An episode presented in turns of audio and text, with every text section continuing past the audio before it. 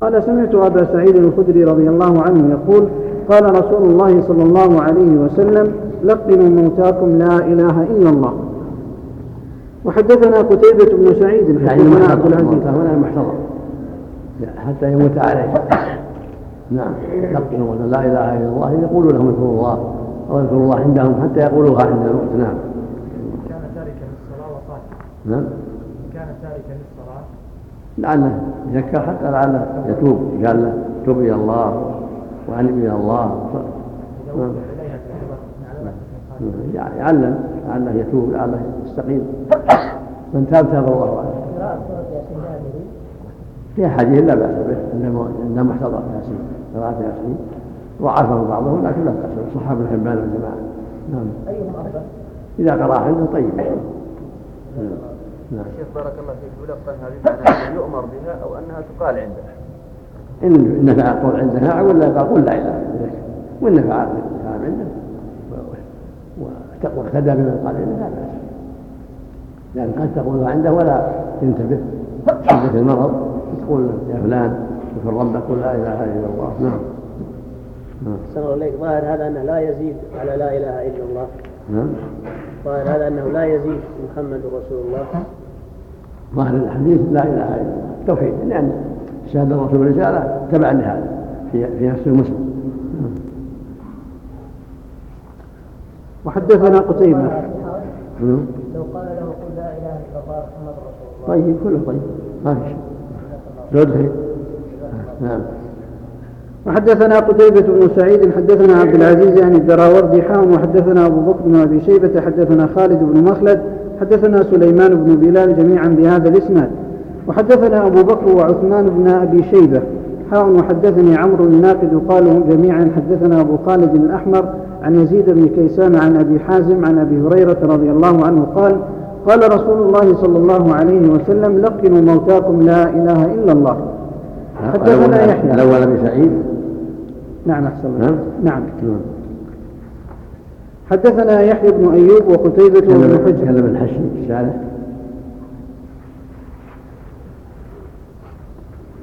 معناه من حضره الموت والمراد ذكروه لا إله إلا الله لتكون آخر كلامه كما في الحديث من كان آخر كلامه لا إله إلا الله دخل الجنة.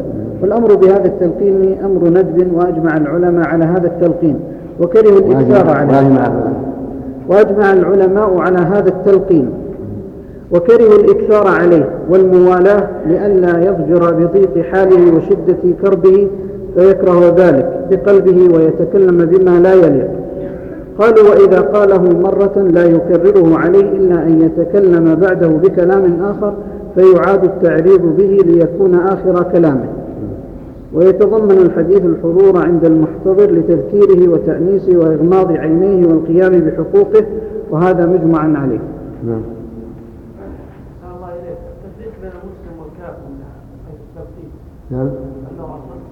التفريق بين المسلم والكافر حيث يؤمر الكافر ويلقن المسلم. هذا عندها الموت يعني الموت حتى الكافر يلقى لعن الله إذا كان لا يقولها يلقى لعن الله يهديه ويمر بالتوبة حتى ولو كافر. لكن هل يؤمر المسلم يقال له قل لا إله إلا الله؟ نعم نعم. لقي الموتى كل احد حكمه للاستحباب يا شيخ؟ نعم. حدثنا يحيى بن أيوب وقتيبة وابن حجر جميعا عن إسماعيل بن جعفر. قال ابن أيوب حدثنا إسماعيل وأخبرني سعد بن سعيد عن عمر بن كثير بن أفلح عن, عن ابن سفينة عن أم سلمة رضي الله عنها أنها قالت سمعت رسول الله صلى الله عليه وسلم يقول ما من مسلم تصيبه مصيبة نعم. فيقول. عن عن أم سلمة نعم عن أم سلمة أنها قالت سمعت رسول الله صلى الله عليه وسلم يقول ما من مسلم تصيبه مصيبة فيقول ما امره ما أمره الله إنا لله وإنا إليه راجعون اللهم أجرني في مصيبتي وأخلف لي خيرا منها إلا أخلف الله له خيرا منها قالت فلما مات أبو سلمة قلت أي المسلمين خير من أبي سلمة أول بيت هاجر إلى رسول الله صلى الله عليه وسلم. ثم إني قلتها فأخلف الله لي رسول الله صلى الله عليه وسلم. قالت أرسل إلي رسول الله صلى الله عليه وسلم حاطب بن أبي بلتعة يخطبني له. فقلت إن لي بنتا وأنا غيور. فقال أما ابنتها فندعو الله أن يغنيها عنها وأدعو الله أن يذهب بالغيرة. وحدثنا أبو بكر بن أبي شيبة حدثنا أبو أسامة عن سعد هذا في فضل هذا الكلام عند المصيبة ما من عبد أصاب بمصيبة يقول إنا لله وإنا إليه راجعون. اللهم آذني في مصيبتي وأخرج خيرا منها. إلا أجره الله في مصيبته وأخلف له خيرا منها. دعاء عظيم مختصر. يستحب عند المصيبة يقول العبد عند المصيبة إنا لله وإنا إليه راجعون. كما قال الله جل وبشر الصابرين. الذين إذا أصاب المصيبة قالوا إنا لله وإنا إليه راجعون.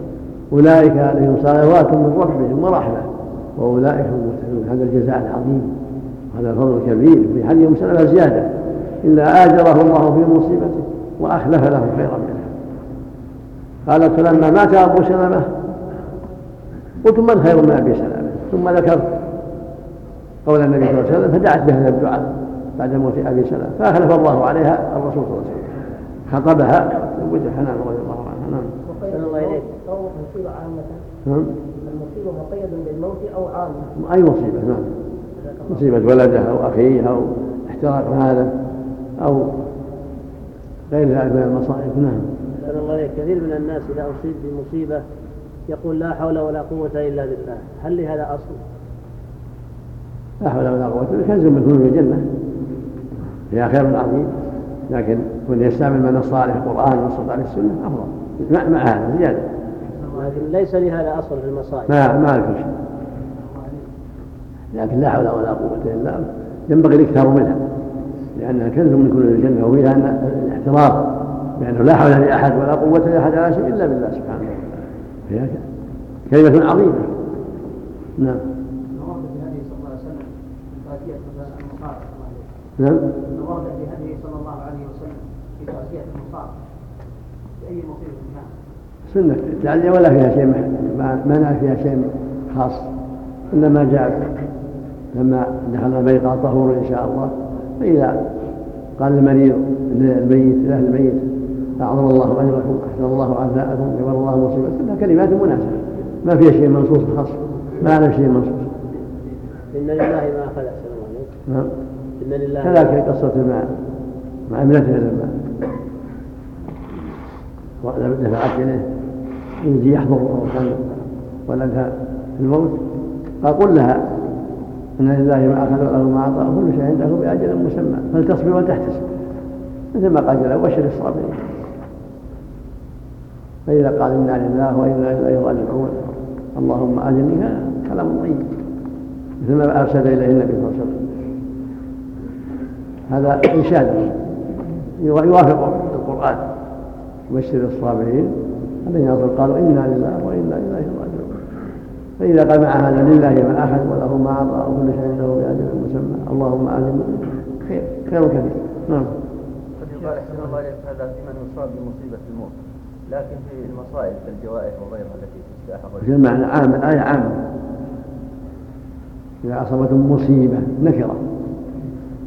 الحديث مع أن يصاب بمصيبة كنكرة النبي عام فإذا أصاب حريق أو خراب سيل أو شيء أو سرقة سرقة أو ما أشبه مما يضره هذه مصيبة.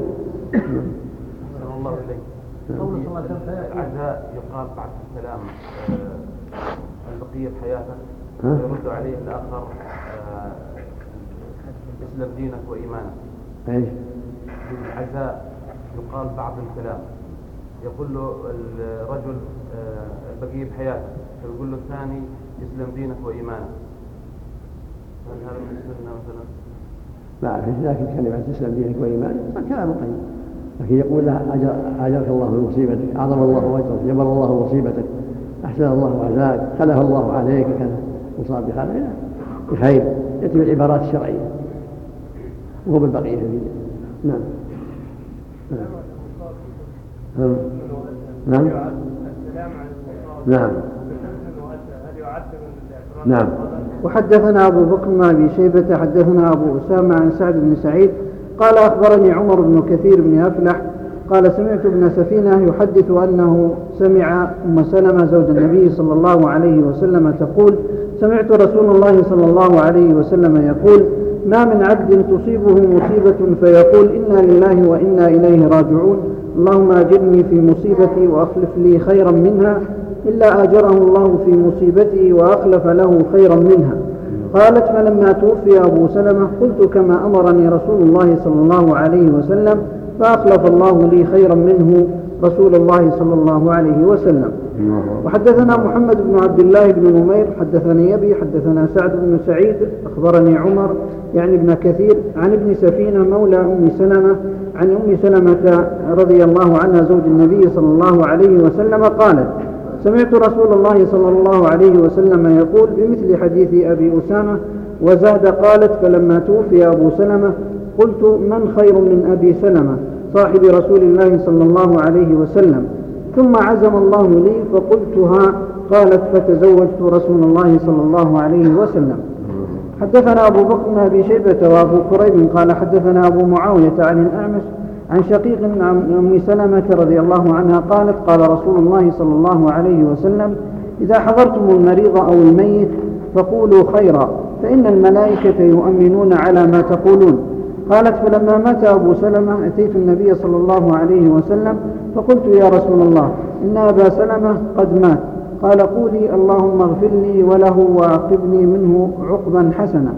قالت فقلت فأعقبني الله من هو خير لي منه محمدا صلى الله عليه وسلم. حدثني زهير بن حرب حدثنا معاوية بن عمرو حدثنا أبو إسحاق الفزاري عن خالد الحذا عن أبي قلابة عن قبيصة بن ذؤيب عن أم سلمة رضي الله عنها قالت دخل رسول الله صلى الله عليه وسلم على أبي سلمة وقد شق بصره فأغمضه ثم قال إن الروح إذا قبض تبعه, تبعه البصر فضج ناس من أهله فقال لا تدعوا على أنفسكم إلا بخير فإن الملائكة يؤمنون على ما تقولون. ثم قال اللهم اغفر لأبي سلمة وارفع درجته, درجته في المهديين واخلفه في عقبه في الغابرين واغفر لنا وله يا رب العالمين وافسح له في قبره ونور له فيه. وحدثنا محمد بن موسى القطان هذه دعوات عظيمة يستحب لمن حضر الميت أن يغمض عينيه إذا شخصت ويقول اللهم اغفر له وارحمه. اللهم ارفع درجته من النبيين اللهم افسح له في قبره ونور له فيه. اللهم اخلوه في عقبه. اللهم اغفر لنا وله. كما فعل النبي مع أبي سلمة. لما دخل عليهم قد شق وصل. هكذا المسلم إذا حضر الميت يقول مثل هذا الكلام. اللهم اغفر لفلان اللهم ارفع درجته من النبيين اللهم افسح له في قبره ونور فيه. اللهم اغفر لنا وله. اللهم اصلح عاقبه اللهم اصلح ذريته. كلمات طيبة فيها تعزية وجبر نعم. نعم. الجنازة جاء فيه دعاء خاص.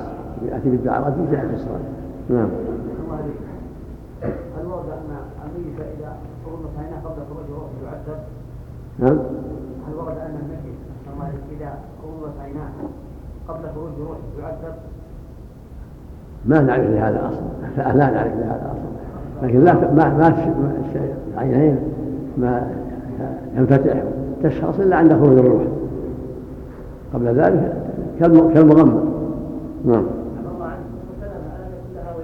نعم. كيف؟ زوجها ابنها زوجها ابنها نعم. نعم. نعم.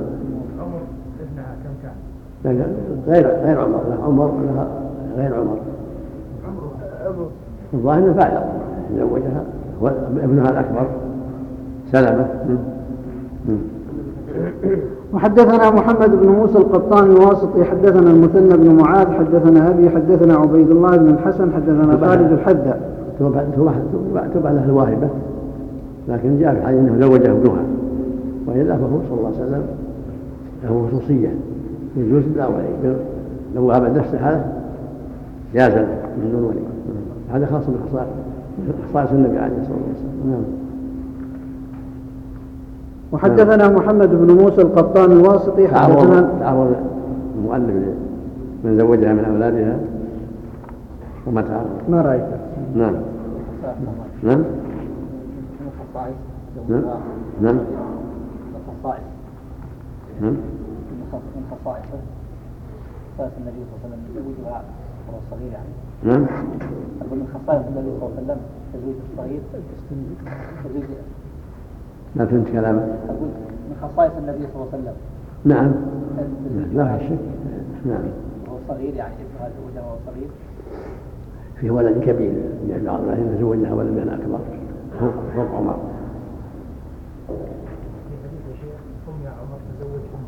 لا في لا حرام غير. لأن عمر كان الله غير بالغ قال له النبي يا ولا سمي الله وقل بيمينك كل ما يليك. أظن اسم السلام على على كنية بها أبوه شوف. لعل تقريبا ذكر أبو سلمة ما أظنه لأن ما له رواية. نعم. ما أظن ذكره أصحاب حاضر أصحاب حاضر نعم. نعم. نعم. وحدثنا محمد بن موسى القطان الواسطي حدثنا المثنى بن معاذ حدثنا أبي حدثنا عبيد الله بن الحسن حدثنا خالد الحدى بهذا الإسناد نحو نحوه غير أنه قال واخلفوا في تركته وقال اللهم أوسع له في قبره ولم يقل افسح له وزاد قال خالد الحدى ودعوة أخرى سابعة نسيتها. وحدثنا محمد بن رافع حدثنا عبد الرزاق أخبرنا ابن جريج عن العلاء بن يعقوب قال أخبرني أبي أنه سمع أبا هريرة رضي الله عنه يقول قال رسول الله صلى الله عليه وسلم ألم تروا الإنسان إذا مات شخص بصره؟ قالوا بلى. قال فذلك حين يتبع بصره نفسه. قال فذلك. قال فذلك حين يتبع بصره نفسه. نعم. وحدثناه قتيبة بن سعيد حدثنا عبد العزيز يعني الدراوردي عن العلاء بهذا الإسناد. وحدثنا أبو بكر بن أبي شيبة وابن نمير وإسحاق بن إبراهيم كلهم عن ابن عيينة.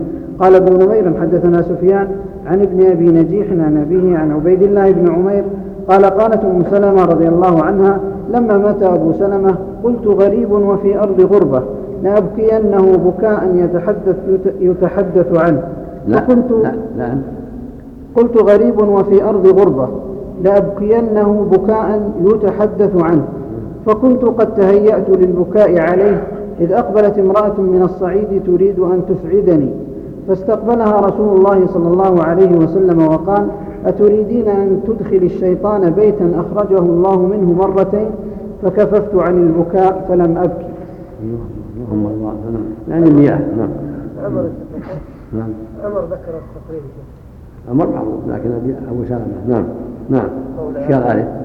قال عمر بن أبي سلمة بن عبد الأسد المخزومي ربيب النبي صلى الله عليه وسلم صحابي صغير أمه أم سلمة زوج النبي صلى الله عليه وسلم. وامره علي على البحرين ومات سنة ثلاث وثمانين صحيح الجماعه نعم. قولها تريد أن تسعدني؟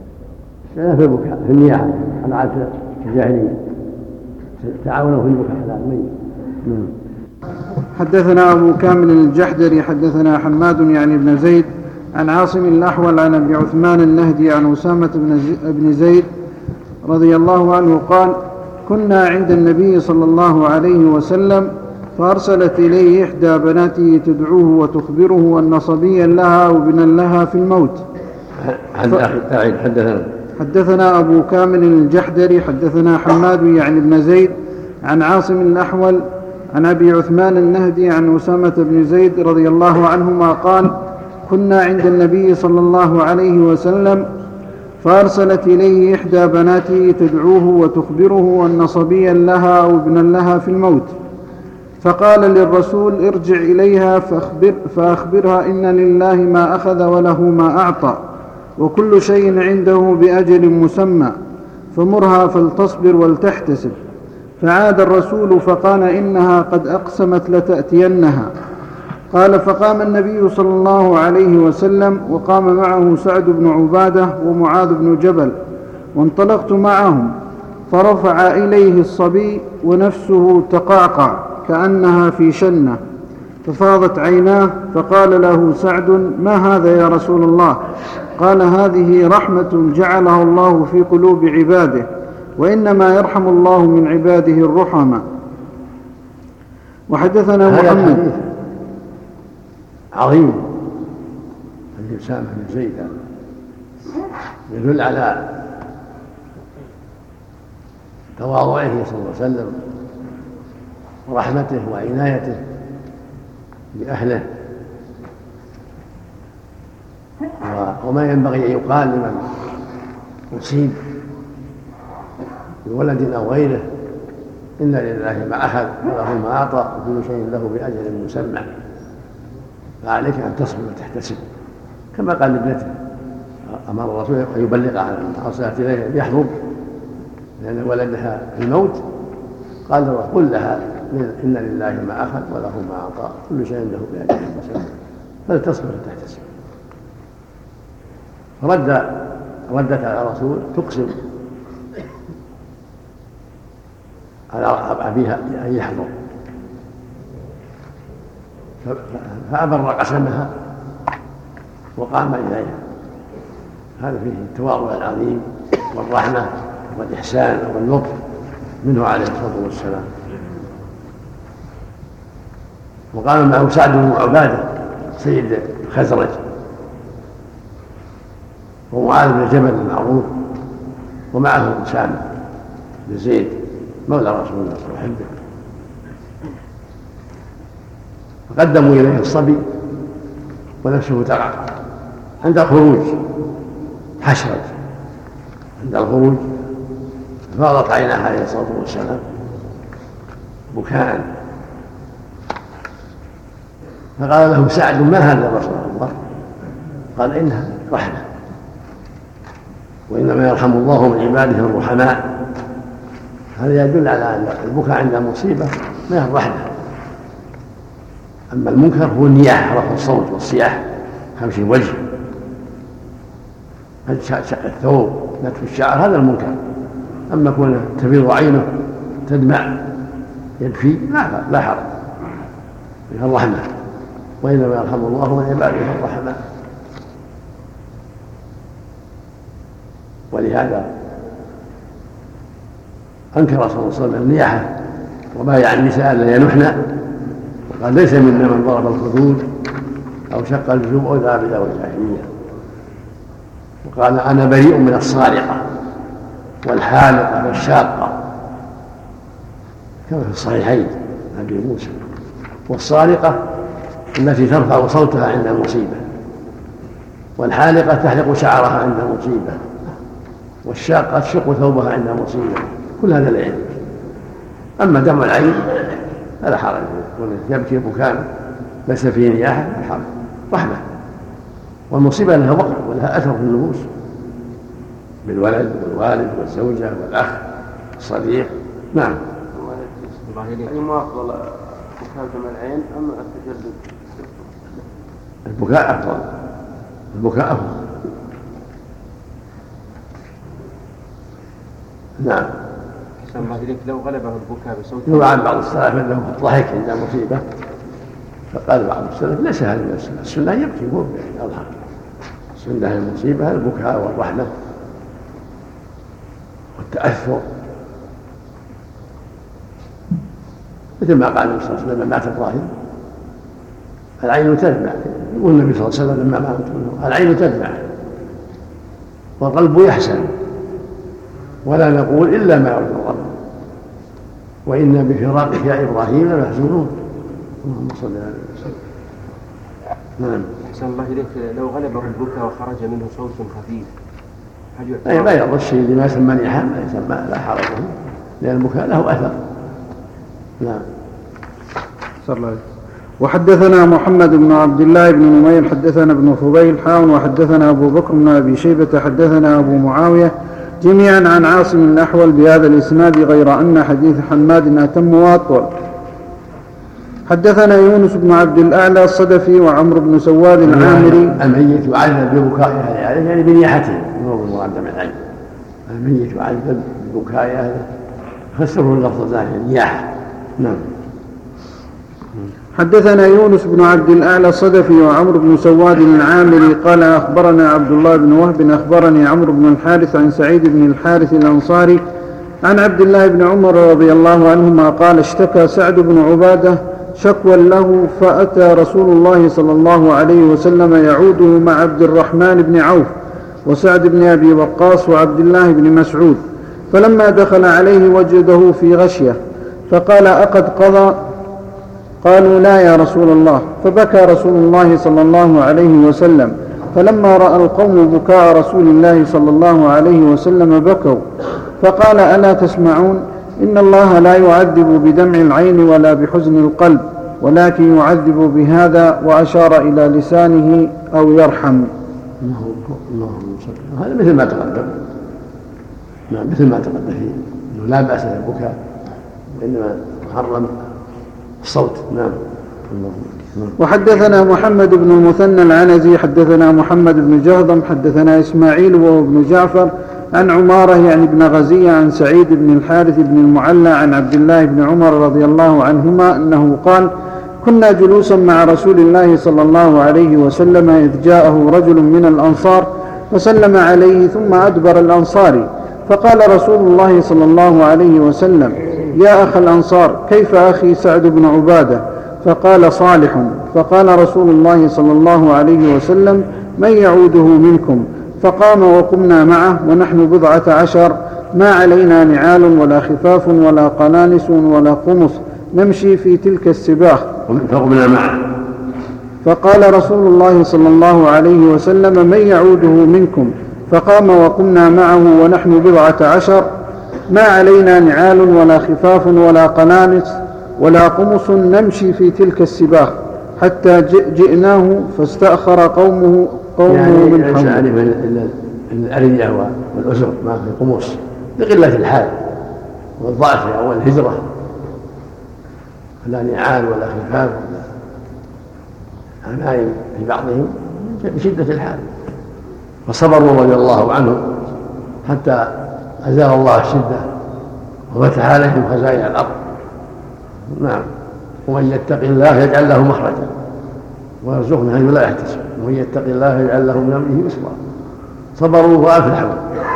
اللهم المستعان نعم. في هذا شرعية عاده المرضى. يعود المريض. كون يصحبه بعض إخوانه وأصدقائه وجلسائه من باب التعاون على الخير.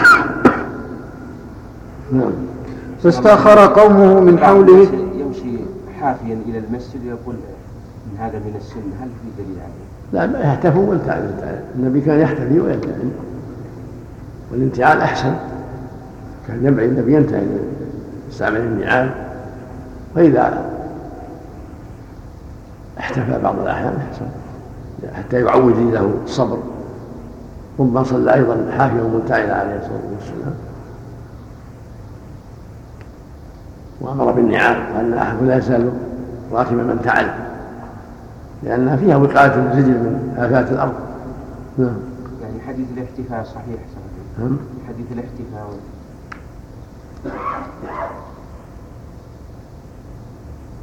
الذي اذكر أنه لا بأس به. صلاة الحاكم منتعل أيضا ثابت عند أحمد وغيره.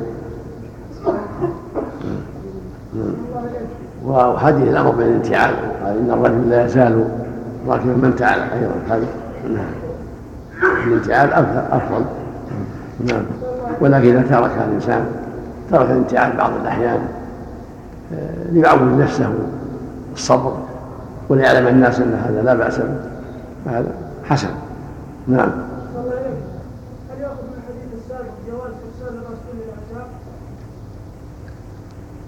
جواز إيش؟ الرسول نعم ما في نعم إذا ما تيسر يروح ولده ولا اخوه يقول سلمني عليهم وقول ما شاء الله عزاهم. جبر الله مصيبتهم مثل ما قال النبي للرجل للرسول لابنته. نعم. ولا هذا؟ إن لله احد لكن كونه يروح بنفسه ويعزي يكون أفضل اكمل إذا تيسر. فاستأخر قومه من حوله حتى دنا رسول الله صلى الله عليه وسلم وأصحابه الذين معه. حدثنا محمد بن بشار العبدي حدثنا محمد يعني ابن جعفر حدثنا شعبة عن ثابت قال سمعت أنس بن مالك رضي الله عنه يقول قال رسول الله صلى الله عليه وسلم الصبر عند الصدمة الأولى. حدثنا محمد بن المثنى حدثنا عثمان بن عمر أخبرنا شعبة عن ثابت البناني عن أنس بن مالك رضي الله عنه أن رسول الله صلى الله عليه وسلم أتى على امرأة تبكي على صبي لها فقال لها اتق الله واصبري. فقالت وما تبالي بمصيبتي؟ فلما ذهب قيل لها إنه رسول الله. تبالي؟ فقالت فقالت نعم صلى الله. عليه وسلم. عن أنس بن مالك رضي الله عنه أن رسول الله صلى الله عليه وسلم أتى على امرأة تبكي على صبي لها فقال لها اتق الله واصبري. فقالت وما تبالي بمصيبتي؟ فلما ذهب قيل لها إنه رسول الله صلى الله عليه وسلم. فأخذها مثل الموت. فاتت بابه فلم تجد على بابه بوابين فقالت يا رسول الله لم أعرف. فقال إنما الصبر عند أول صدمة أو قال عند أول الصدمة. وذلك أنه لما قال لها قال إليك عني كما في الرواية الأخرى فإنك لم تصب بمثل مصيبتي. فلما اخبرت أنه رسول الله أخذها ما يأخذ الإنسان من الحياء والندم على ما قالت لرسول الله صلى الله عليه وسلم. فجاءت لتعتذر فقال إنما الصبر عند صبر يعني عند أول ما تحل المصيبة. الصبر هو عند أول ما تنزل المصيبة. وما يكون الانسان يسلو بعد حين لابد من السلوات كما تسلو البهائم لكن الصبر المشروع عند أول ما تنزل المصيبة. يبادر بالصبر. لا يفعل ما لا ينبغي. هذا قبل النهي عفى الله عن زيارة النساء المقابر في بعض الروايات ولا تبكي عند قبر والظاهر والله أعلم من هذا قبل ان حين حين الرخصة العامة لأنه نهاهم عن زيارة القبور لأنهم قد اعتادوا الشرك بالموتى تعلقوا الموتى فلما استقر التوحيد والإيمان أذن لهم في زيارة القبور. وقال وقال إنها تذكركم الآخرة. ثم منع النساء. نعم. بعضهم بارك الله فيك يا شيخ حتى يبين أن هذا الحديث انه يقول ليس الحديث هذا قبل النهي وإنما كان هذا القبر منبوذ وليس في المقابر. ما في دليل ما في دليل ما في دليل منبوذ. نعم. لكن إذا فسر بهذا حين إذن للجميع ما في نعم اذن لهم جميعا ثم نهى النساء. نعم. وحدثناه يحيى بن حبيب الحارثي حدثنا خالد يعني بن الحارث حان وحدثنا عقبة بن مكرم العمي حدثنا عبد الملك بن عمرو حان وحدثنا أحمد بن إبراهيم الدورقي حدثنا عبد الصمد. قالوا جميعا حدثنا شعبة بهذا الإسناد نحو حديث عثمان بن عمر بقصته وفي حديث عبد الصمد مر النبي صلى الله عليه وسلم بامرأة عند قبر. حدثنا أبو بكر بن أبي شيبة ومحمد بن عبد الله بن نمير جميعا عن ابن بشر قال أبو بكر حدثنا محمد بن بشر العبدي عن عبيد الله بن عمر قال حدثنا نافع عن عبد الله أن حفصة بكت على عمر فقال مهلا يا بني ألم تعلمي أن رسول الله صلى الله عليه وسلم قال إن الميت يعذب ببكاء أهله عليه حدثنا محمد بن بشار أيوة. حد... نعم أيوة. حدثنا أبو بكر بن أبي شيبة ومحمد بن عبد الله بن نمير جميعا عن ابن بشر. قال أبو بكر حدثنا محمد بن بشر العبدي عن عبيد الله بن عمر قال حدثنا نافع عن عبد الله أن حفصة بكت على عمر رضي الله عنه فقال مهلا يا بني ألم تعلمي أن رسول الله صلى الله عليه وسلم قال إن الميت يعذب ببكاء أهله عليه؟ حدثنا محمد بن بشار حدثنا محمد بن جعفر حدثنا شعبة. قال سمعت قتادة يحدث عن سعيد بن المسيب عن ابن عمر رضي الله عنهما عن عمر رضي الله عنه عن النبي صلى الله عليه وسلم قال الميت يعذب في قبره بما نيح عليه. وحدثناه محمد بن المثنى حدثنا ابن أبي عدي عن سعيد عن قتادة عن سعيد بن المسيب عن ابن عمر عن عمر رضي الله عنه عن النبي صلى الله عليه وسلم قال الميت يعذب في قبره بما نيح عليه.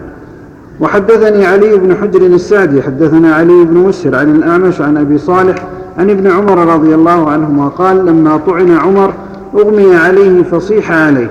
فلما أفاق قال أما علمتم أن رسول الله صلى الله عليه وسلم قال إن الميت لا يعذب ببكاء الحي.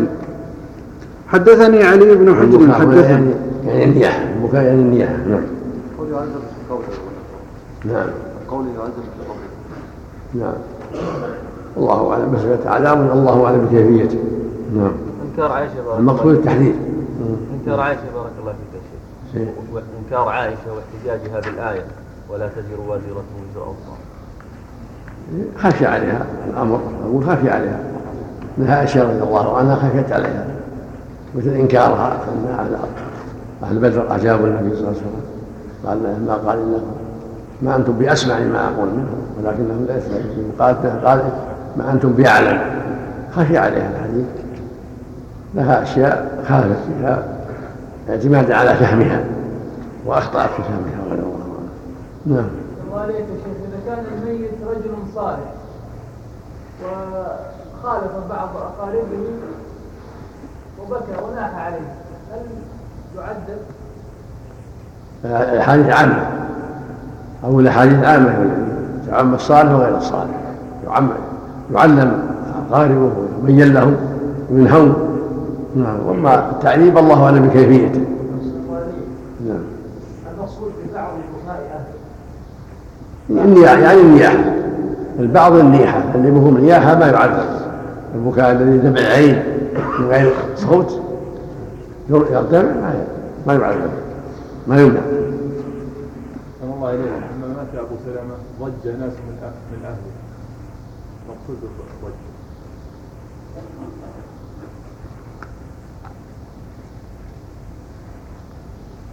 ما ما بقي مش المراد قد يكون بكلمات نياحه قد يكون في النبي صلى الله عليه وسلم قال لهم لم لا تلعبوا الا بخير فانما تؤمن على ما تقولون.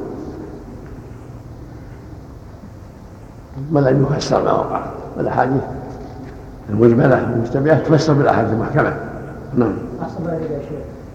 ما انكر عليهم النبي وقال لا تقولوا إلا خيرا. بس ما فيه ما فيه انها إنها نياحة وما فيه إنها نياحة.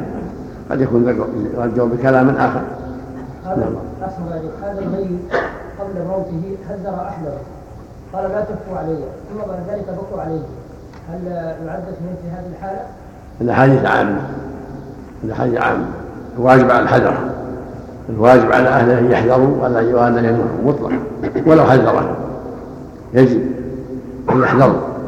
لا يقول حذرنا ولا يضر بناس من النوح لا. لا ينوحون ولو حذره. ويرجى له السلامة إن شاء الله. ويرجى له لكن يجب عليهم أن يحذروا نعم. حدثني علي بن حجر حدثنا علي بن مسهر. الله أعلم. نعم. علينا ان نقول كما قال النبي وأن نحذر كما حذر عليه الصلاة والسلام. ويكفي. والكيفيه لا يعلمها إلا الله. نعم. نعم. حدثني علي بن حجر حدثنا علي بن مسهر عن الشيباني. النبي يعذب هو الذي نزل عليه قوله تعالى ولا تزر وازرة أخرى هو أعلم بتفسير القرآن. هو يقرأ ولا تزر وازرة أخرى ويقرأ حديث.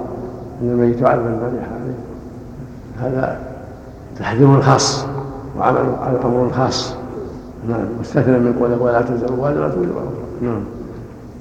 نعم.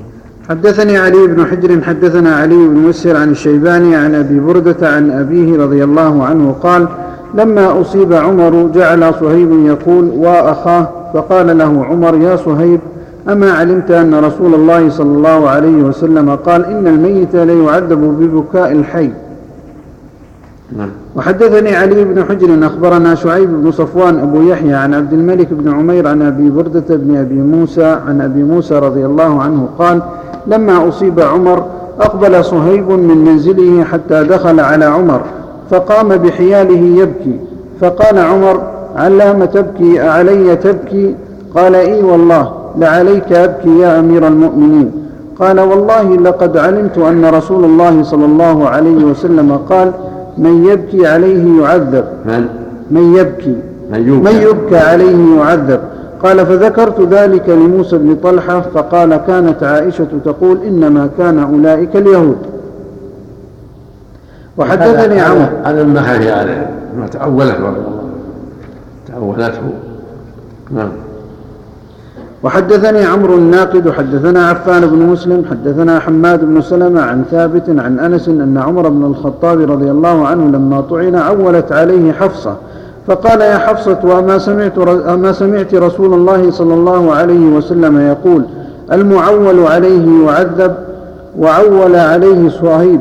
فقال عمر يا صهيب أما علمت أن المعول عليه يعذب؟ يعني حدثنا داود. تعويل النياحة رفع الصوت. هذا التعويل. نعم. حدثنا داود بن رشيد حدثنا إسماعيل بن علي حدثنا أيوب عن عبد الله بن أبي مليكة قال كنت جالسا إلى جنب ابن عمر ونحن ننتظر جنازة أم أبان بنت عثمان وعنده عمرو بن عثمان. فجاء ابن عباس يقوده قائد فأراه أخبره بمكان ابن عمر فجاء حتى جلس إلى جنبي فكنت بينهما. فإذا صوت من الدار فقال ابن عمر كأنه يعرض على عمرو أن يقوم فينهاهم سمعت رسول الله صلى الله عليه وسلم يقول إن الميت ليعذب ببكاء أهله. قال فأرسلها عبد الله مرسلة. فقال ابن, فقال ابن عباس كنا مع أمير المؤمنين عمر بن الخطاب حتى إذا كنا بالبيداء إذا هو برجل نازل في ظل شجرة. فقال لي اذهب فاعلم لي من ذاك الرجل. فذهبت فإذا هو صهيب فرجعت إليه فقلت إنك أمرتني أن أعلم لك من ذاك وأنه صهيب. قال مره فليلحق بنا. فقلت إن معه أهله. قال وإن كان معه أهله. وربما قال أيوب مرة فليلحق بنا. فلما قدمنا لم يلبث أمير المؤمنين أن أصيب فجاء صهيب يقول وأخاه وصاحباه فقال عمر ألم تعلم أو لم تسمع؟ قال أيوب أو قال أو لم تعلم أو لم تسمع أن رسول الله صلى الله عليه وسلم قال إن الميت ليعذب ببكاء ببعض بكاء أهله. قال فلما قال فأما عبد الله فأرسلها مرسلة وأما عمر فقال ببعض.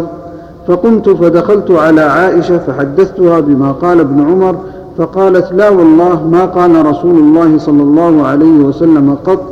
إن الميت يعذب ببكاء أحد ولكن قال إن الكافر يزيده الله ببكاء أهله عذابا. إن إن الكافر.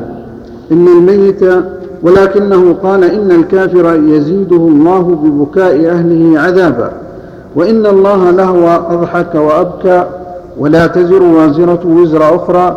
قال أيوب قال ابن أبي مليكة حدثني القاسم بن محمد قال لما بلغ عائشة قول عمر وابن عمر قالت إنكم لتحدثوني عن غير كاذبين ولا مكذبين ولكن السمع يخطئ. نعم. حدثنا محمد بن رافع وعبد بن حميد قال ابن رافع حدثنا عبد الرزاق أخبرنا ابن جريج أخبرني عبد الله بن أبي مليكة قال توفيت ابنة لعثمان بن عفان بمكة قال فجئنا لنشهدها قال فحضرها ابن عمر وابن عباس قال وإني لجالس بينهما قال جلست إلى أحدهما ثم جاء الآخر فجلس إلى جنبي.